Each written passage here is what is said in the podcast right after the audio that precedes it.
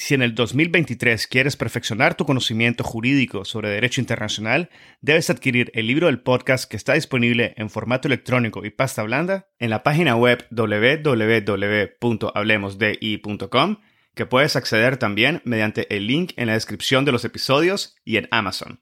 El libro ofrece 16 capítulos que analizan diversos aspectos históricos y contemporáneos del derecho internacional público, el futuro de las Naciones Unidas, el surgimiento del derecho ambiental internacional, así como la justicia y los procesos internacionales, incluyendo aquellos ante la Corte Internacional de Justicia y la Corte Penal Internacional. También incluye cuestiones relativas a los derechos humanos y el derecho internacional humanitario, como la reparación de las víctimas de crímenes internacionales, el derecho de los pueblos indígenas, el derecho del mar y la llamada Blue Economy. Adquiere el libro y disfruta de contenido jurídico de primer nivel y en español. El episodio del día de hoy es contenido premium, por lo cual si deseas escuchar el episodio completo, debes de obtener tu membresía del podcast en el link indicado en la descripción del episodio, o puedes visitar directamente la sección de contenido premium en nuestra página web www.hablemosdi.com. Recuerda que con tu membresía Además de obtener el acceso completo a los episodios premium,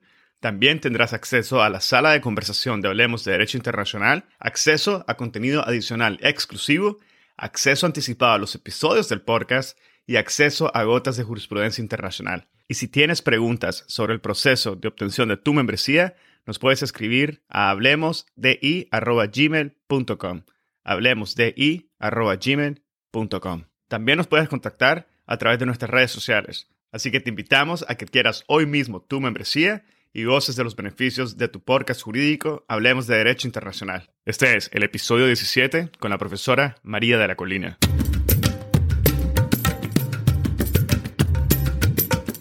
Bienvenidos a Hablemos de Derecho Internacional. Mi nombre es Edgardo Sobenes, abogado y consultor jurídico internacional. En cada episodio tenemos a un invitado especial que nos inspira y comparte sus conocimientos y visión única sobre distintos temas jurídicos de relevancia mundial. Gracias por estar aquí y ser parte de HDI.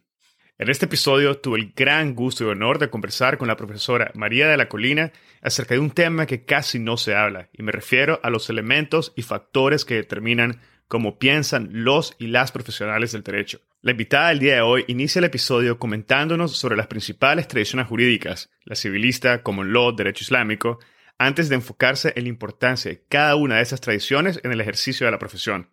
Posteriormente, la invitada elabora sobre las distintas perspectivas que tienen una influencia en el pensar y en el razonamiento jurídico.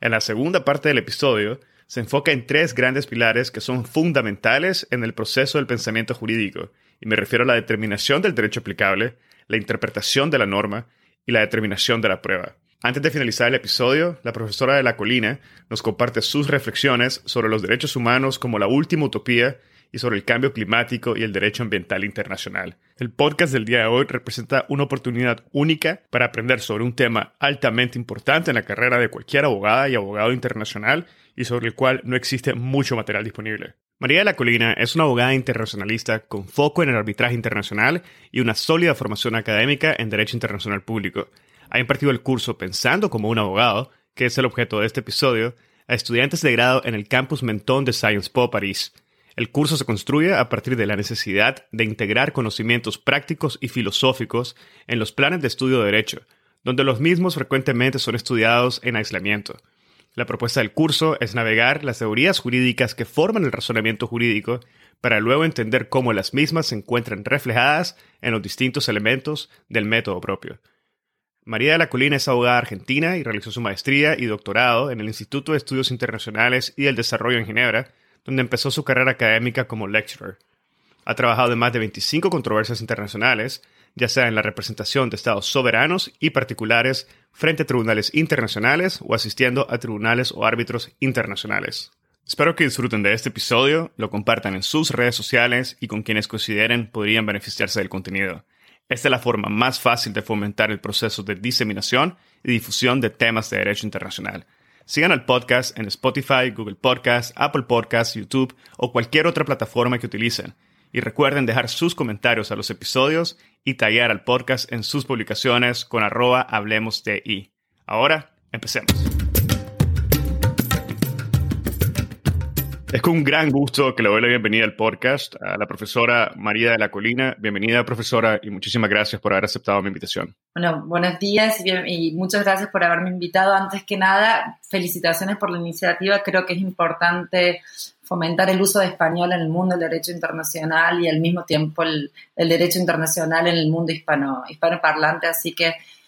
me parece que la, iniciativa es muy interesante y muchas gracias por la invitación. Además, profesora, el gusto, como menciono, que es de tenerla en el podcast, también tengo mucha curiosidad e interés por el tema que vamos a conversar en esta mañana, y es precisamente sobre un curso que lleva como nombre Pensando como un abogado, Thinking Like a Lawyer. He tenido la oportunidad de ver algunos de los temas y el enfoque de la materia, y voy a confesarle que lo considero honestamente altamente innovador, fresco y apunta a ciertos elementos de la profesión que no necesariamente son explorados y mucho menos impartidos en algunas universidades. Y con la intención de dar inicio al episodio y aventurarnos un poco a entender cómo piensa un abogado o una abogada, o cómo debería hacerlo, me gustaría iniciar con aquellos elementos que determinan, en cierta medida, la forma de pensar de un profesional del derecho, y me refiero a las tradiciones jurídicas. ¿Nos podría comentar sobre las principales tradiciones y mencionar las características que las diferencian? Bueno, antes que nada, eh, la idea del curso es básicamente, eh, como, como, bien decía, es cubrir eh, un tipo de enseñamiento que no se da en los cursos normales en las universidades, sobre todo en la, en la carrera de grado. Este es un curso que lo, lo he dado a estudiantes de, de, grado, o sea que básicamente discutimos cuestiones filosóficas y técnicas del derecho con estudiantes de 19, 20 años eh, y con muy, muy buenos resultados. Ahora, en cuanto por qué tratar las perspectivas o las tradiciones jurídicas antes de empezar a hablar por qué, cómo piensa un abogado, la idea era básicamente dar un poco de contexto al, al, razonamiento jurídico. Uno de los mensajes del curso es básicamente, y ahora vamos a hablar de las diferencias y las similitudes de las, las, las tradiciones jurídicas, uno de los mensajes de, del curso es que el abogado a pesar de ser un abogado internacionalista, está situado en la tradición jurídica en la que está formado. Entonces vamos a ver que hay similitudes y que hay eh, rasgos prevalentes, por ejemplo, yo soy una abogada civilista, van a ver ciertos rasgos prevalentes de la, tradición civilista en forma de razonamiento jurídico. Ahora, entrando en la, pregunta en sí y en la cuestión, bueno, obviamente hay que limitar, esto es una, eh, una simplificación de las tradiciones jurídicas, hay que empezar por decir que las tradiciones jurídicas no son, las, las, delimitaciones entre ellas no son simples ni, ni claras como generalmente los comparatistas nos quieren nos quieren hacer entender, sino que hablamos de tradiciones jurídicas que en, la mayoría de los casos son mucho más complejas y que en un mismo estado podemos tener varias tradiciones jurídicas que interactúan. Eso por primer lado. Entonces, que tenemos las tradiciones jurídicas son, eh, son complejas, son dinámicas eh, y, y hay, hay interacciones entre ellas vemos entre las tres tradiciones jurídicas que, son las que están abordadas en, el curso, que es básicamente la tradición civilista, la tradición del common law y la tradición del derecho islámico. Esas son las tres tradiciones que, que, abordo en el curso, que vamos a encontrar también trasplantes jurídicos, eh, para usar un término también comparativista, trasplantes jurídicos dentro de una tradición a la otra. Ahora, en cuanto a las similitudes y diferencias, otro punto que creo que es importante resaltar es que eh, las, las, diferencias son quizás un poco más conocidas. Todo el mundo habla de las diferencias en las fuentes, entre el derecho de tradición civilista, el derecho de tradición common law y el, derecho islámico. Obviamente las fuentes del derecho civilista se consideran fuentes seculares y las fuentes del derecho islámico son fuentes que, básicamente es el Corán, el Sunnah, la y la Qiyah, son fuentes que se van a apreciar jurídicamente de acuerdo a la cercanía con la palabra de Dios. Entonces esa sería una primera diferencia relevante. Ahora, me gustaría relativizar esto eh, y eh, poner en cuestionamiento, cuestionar un poco la idea de que el derecho de tradición civilista o el derecho al common law son tradiciones puramente seculares, porque en realidad cuando entramos a ver las distintas instituciones reguladas por, estos, por estas tradiciones, y un, caso siendo argentino, uno de los casos es el tratamiento jurídico del aborto, o quizás el soporte económico de un Estado a un credo en particular, cuando, cuando tratamos de un Estado, un estado secular, vemos como la diferenciación entre, el, entre las tradiciones que pueden ser el derecho islámico y las tradiciones que serían consideradas completamente secular, no son tan marcadas como habíamos empezado. Sí, a nivel de fuentes, estamos hablando de fuentes que son completamente distintas, pero estamos, la diferencia estaría en las fuentes formales del derecho, pero hay que mantener eh, cierto nivel de, hay que relativizar eso con lo cuáles son las fuentes materiales del derecho de particular, de normas en particulares y en este caso como puede ser las normas sobre el aborto. Otro de los casos es que cuando hablamos de fuentes del derecho se hace una diferencia entre los textos, obviamente el, Corán como el texto sagrado y las enseñanzas de Mohammed en, en, en, en el sentido del Sunnah. Y eh, en common law decimos que el uso, el uso de la analogía y el rol prevalente del precedente va a, ser, eh, va a tener un, un, nivel de dinamismo, va a proveer de dinamismo a esta tradición jurídica que se presenta como mucho más dinámica que el derecho islámico y mucho más dinámica que la tradición civilista al mismo tiempo de la que el juez va a tener una, una, una, consideración mucho más cercana de la ley y de la codifica, del sistema de codificación. De nuevo, mi idea es relativizar estas diferencias que quizás eh, sean demasiado mm, crueles en el sentido de cómo están planteadas. El pensamiento analógico es parte del, derecho islámico que también, y también ofrece al derecho islámico un, elemento de dinamismo. Esto es claro en, una de las fuentes del derecho islámico, es el Kia. Esto es la analogía, el razonamiento analógico por sí mismo. Este razonamiento analógico, la, la razón de ser básicamente es eh, actualizar el derecho islámico que, que eh, en, el, en, el, momento, o sea, el, el, Corán no ha podido básicamente prever todas las situaciones que podían eh, acontecer más, más tarde. Por ejemplo, uno de los casos principales, y esto lo discutimos con los estudiantes en en el dentro del curso es el, el, caso del vino. En el Corán se menciona que no se debe beber vino porque esto es, es un pecado y por lo tanto es una actividad que es ilegal. No hay mención de otras sustancias ilegales o otras sustancias que pueden intoxicar, pero ¿cuál es el, el razonamiento propio del derecho islámico a través de la analogía? Básicamente es buscar cuál es la, el, el objetivo de la prohibición inicial que está en el Corán, cuál es el objetivo de prohibir el consumo de, alcohol en, los fieles y básicamente el, objetivo es evitar que, los mismos pierdan un estado de conciencia donde comprendan eh, las consecuencias de sus actos.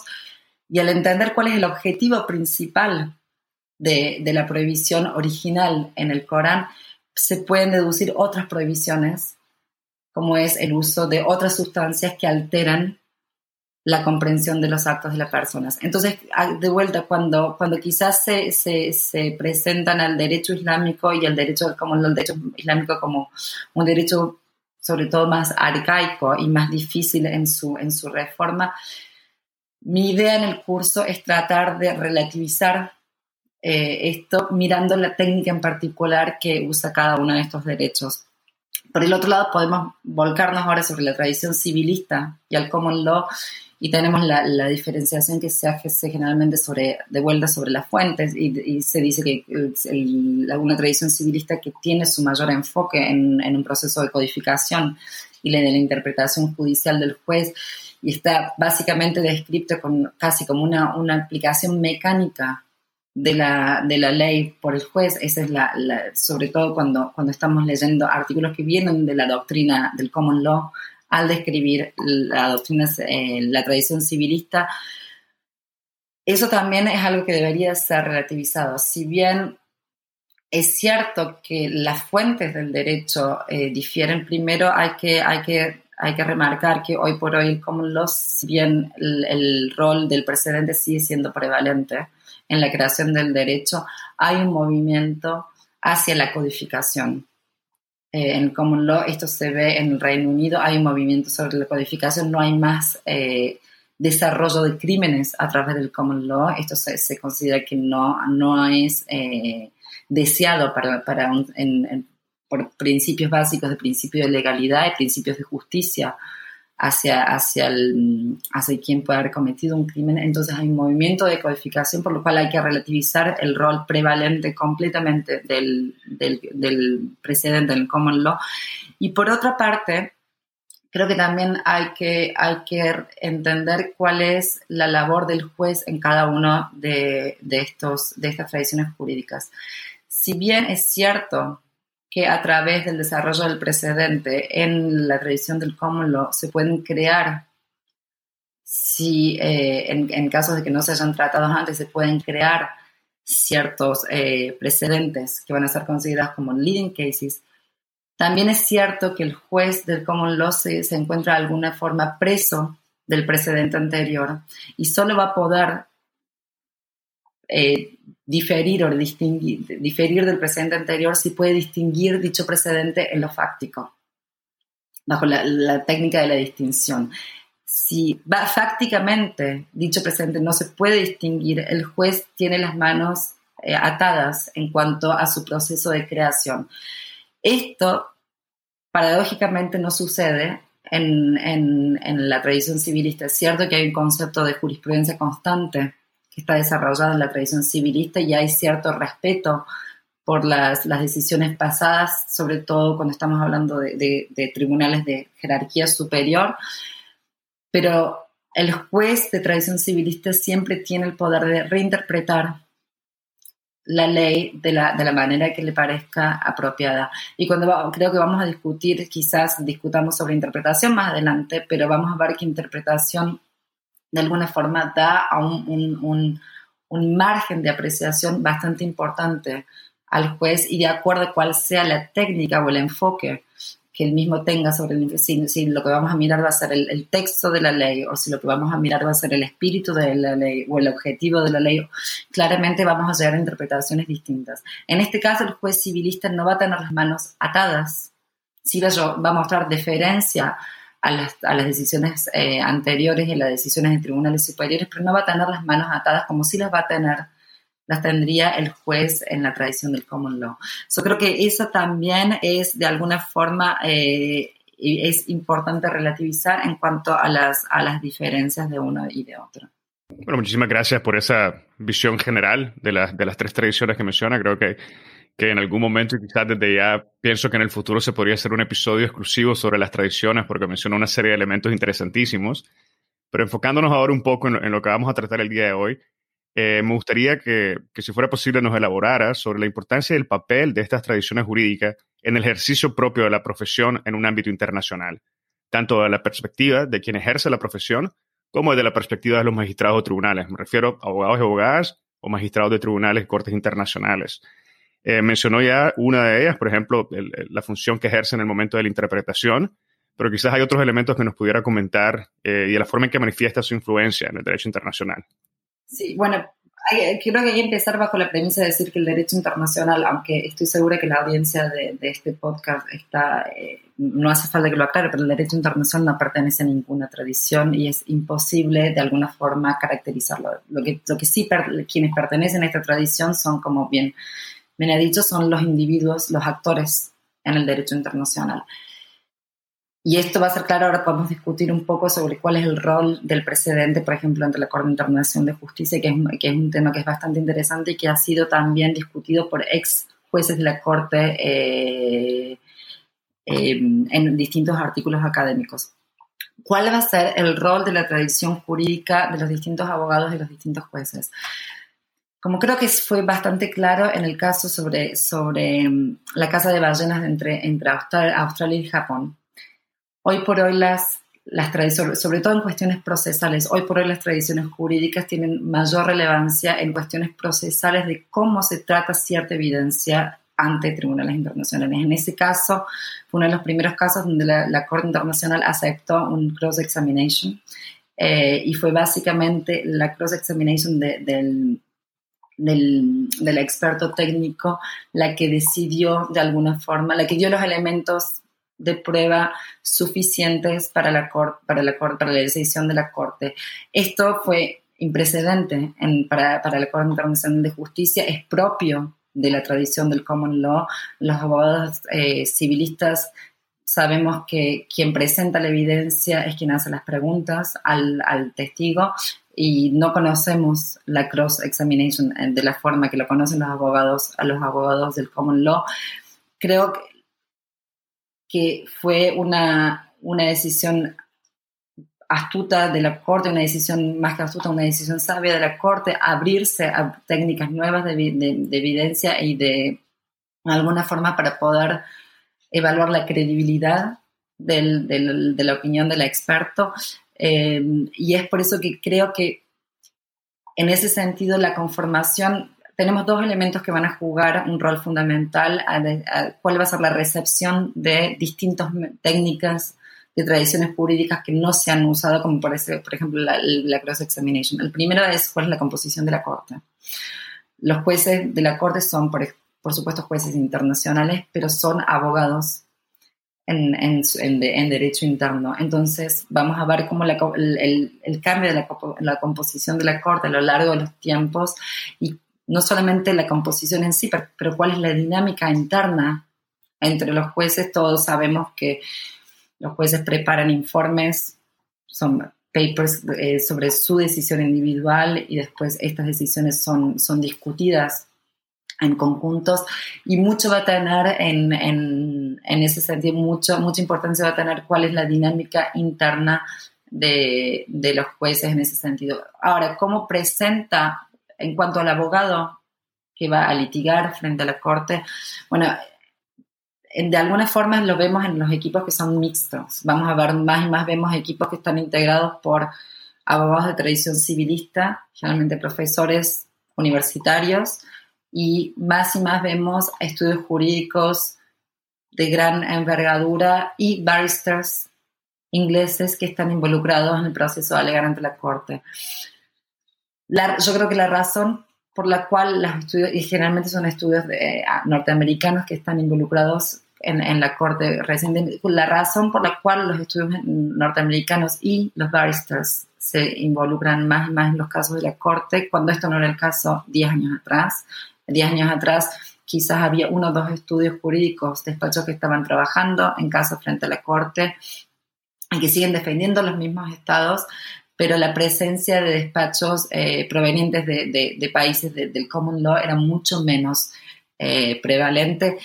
creo que tiene que ver un poco con lo que hablábamos recién, en cuál es la dinámica interna de la Corte en sí. También creo que tiene que ver con cuál es el tipo de disputa que estamos presentando ante la Corte. Cuando las disputas tienen un carácter que podemos decir mucho más técnico, que va fuera de la mera, de la mera interpretación eh, del derecho internacional en sí, es cuando quizás ciertas técnicas que son más propias del, de la common law pueden ser útiles, y este es eh, creo que es el caso del caso de la Casa de Ballenas que recién discutimos, pueden ser más útiles en, en, un procedimiento frente a la Corte. Pero es, de la forma que lo veo, es un proceso que como de alguna forma depende de la composición de la Corte y de la dinámica de los jueces interiormente, me, me parece que es un proceso que es dinámico y que hoy por hoy no podemos decir a ciencia cierta en qué sentido va a, va a ir. Ahora, con lo que decía antes sobre el, cuál es el rol del precedente, el rol del es, es casi curioso. Hay muchos, hay, hay, hay, muchos artículos que discuten si la Corte sigue un, rol del precedente, si estamos hablando de un stare decisis frente a la Corte Internacional de Justicia. Y hablo de la Corte Internacional de Justicia porque creo que es el tribunal, quizás de alguna forma más representativa en, lo que es derecho internacional público, tener eh, competencia eh, general y no específica en, en, algunos asuntos. Podemos hablar de los tribunales de inversiones, tribunales arbitrales de inversiones, pero son, creo que más adelante podemos hablar de eso, es completamente un animal distinto a la Corte Internacional de Justicia. Ahora, la Corte Internacional de Justicia, como, todos saben, el artículo 38 del Estatuto de la Corte nombra, en, el último inciso, eh, nombra las decisiones judiciales previas como fuente subsidiaria del derecho internacional y sujeto a lo establecido en el artículo 59 del Estatuto. Cuando uno va al artículo 59 del Estatuto, básicamente el artículo 59 lo que nos dice es que la decisión de la Corte solo surtirá efecto entre las partes y por el caso en concreto. Por lo cual, de alguna forma, resulta, resulta incluso contradictorio. Es, es más enigmático cuando vemos cómo los abogados y la Corte en sí mismas alegan sistemáticamente cada punto que hacen frente a la Corte invocando las decisiones anteriores de la Corte. Es casi una formalidad cuando los estados están tratando ciertos puntos de incluir y la Corte asimismo lo hace. Ahora, al momento de decidir, la Corte también toma su jurisprudencia. Estamos hablando de un por qué la Corte sigue la jurisprudencia anterior. Pensando, volviendo al, artículo 59 del estatuto y volviendo al artículo 38 del estatuto, la Corte no estaría obligada a seguir, em, seguir las decisiones anteriores. Creo que en ese sentido la Corte se parece un poco más pero de vuelta, es, esto va a depender de cierta forma de la composición de la corte, cuál sea, cuál sea la percepción de los jueces individuales en cuanto a cuál es el valor del precedente anterior, porque el, el estatuto en sí mismo no nos da mucho más que la indicación que es una fuente subsidiaria y que por el otro lado las, las sentencias son, solo tienen efecto entre las partes y sobre la disputa en concreto creo que estamos hablando de un, de un valor del presente que es un valor fáctico del presente. El precedente anterior lo que tiene es un poder argumentativo fuerte y la Corte para poder de alguna forma dejar ese, el argumento hecho por un Estado en ese sentido de lado va a tener que justificar su decisión. Ahora, en definitiva, el, rol o cómo piensa un abogado y el objetivo del, argumento de un abogado y de, los argumentos escritos orales es básicamente convencer al tribunal, es de presentar el argumento que tiene el mayor poder persuasivo eh, frente a un tribunal internacional un tribunal de derecho interno. Entonces creo que en ese sentido podemos interpretar el rol del precedente eh, bajo ese, ese, esa concepción, no bajo una... Tratando, tratando, por eso empecé por decir, el derecho internacional no lo podemos caracterizar en ninguna de las dos tradiciones y hay que, y hay que eh, hablar sobre cuál es el rol de las tradiciones el derecho internacional mirando a los individuos en particulares y no al derecho internacional en su conjunto creo que en cuanto al rol de precedente, la misma, las mismas palabras de, caución, si, si, se quiere decir, deben ser aplicadas. Hay que entender cómo los abogados internacionales presentan el precedente quizás como el argumento de mayor persuasión, una persuasión de, autoridad, de deferencia a las composiciones previas de la Corte o a la misma composición en, sí misma, pero incluso cuando la Corte tiene una composición completamente distinta, va, la Corte va a tratar de acomodar su decisión al precedente anterior y de no ser así va a explicar por qué difiere de ello cuando no está obligada, de acuerdo al estatuto, hacerlo. la Corte podría actuar como una Corte de derecho civilista y puramente interpretar el tratado o mirar el derecho constitucionario y dar una interpretación eh, del mismo que sea distinta a la anterior. Bueno, muchas gracias. Creo que es importante y dio precisamente en el punto cuando se refiere a los tipos de las disputas que han ido evolucionando y cambiando. Eh, de objeto me refiero en cortes internacionales y claramente en los casos que tienen un componente más técnico-científico,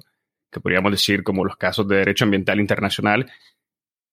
eh, es siempre más conveniente tener una persona que venga de una traducción de common law que efectivamente tiene la capacidad, si fuera el caso necesario, de llegar a hacer un proceso de examinación y cross-examinación de los expertos de las partes.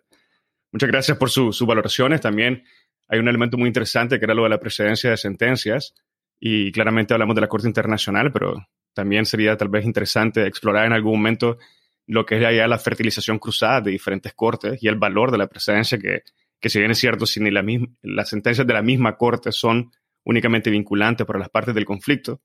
pero aún así sirven de guía para la interpretación del derecho a los casos y a los objetos específicos de una causa. Es, de la misma manera con cortes o otras cortes internacionales y tribunales cuando se citan conjuntamente para poder soportar cierta interpretación del derecho al momento de la aplicación. Muchísimas gracias, profesora. Y quizás con esto en su curso también menciona otros aspectos que influyen en el pensamiento y el razonamiento jurídico y se refiere a las perspectivas. ¿Qué nos podría comentar sobre esto? Bueno, ahora cuando hablo de perspectivas, primero aclarar un poco qué, quiero decir cuando hablo de perspectivas en, en, mi curso. Básicamente, cuando hablo de perspectivas estoy hablando de cuál es la teoría jurídica eh, la, filosofía jurídica que cada abogado juez adopta en, su práctica y en su razonamiento jurídico. Entonces, claramente, uno de, mi, premisa principal en el curso es que hay, un, hay, hay una metodología que es propia del razonamiento jurídico, hay un, hay un objetivo que es propio del razonamiento jurídico, es que es un razonamiento de tipo práctico, pero que van a haber distintas perspectivas, dependiendo cuál es la perspectiva del abogado o del, o del juez en particular, la argumentación, o sea, el producto de ese razonamiento jurídico va, va, a, ser, va a ser diferente. Ahora,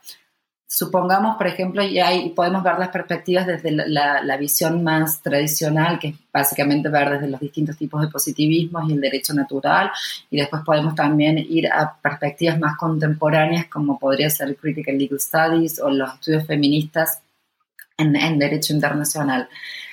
Cada una de estas distintas perspectivas nos va de alguna forma a inclinar las respuestas a ciertas preguntas jurídicas. Tomemos el caso, por ejemplo, de, eh,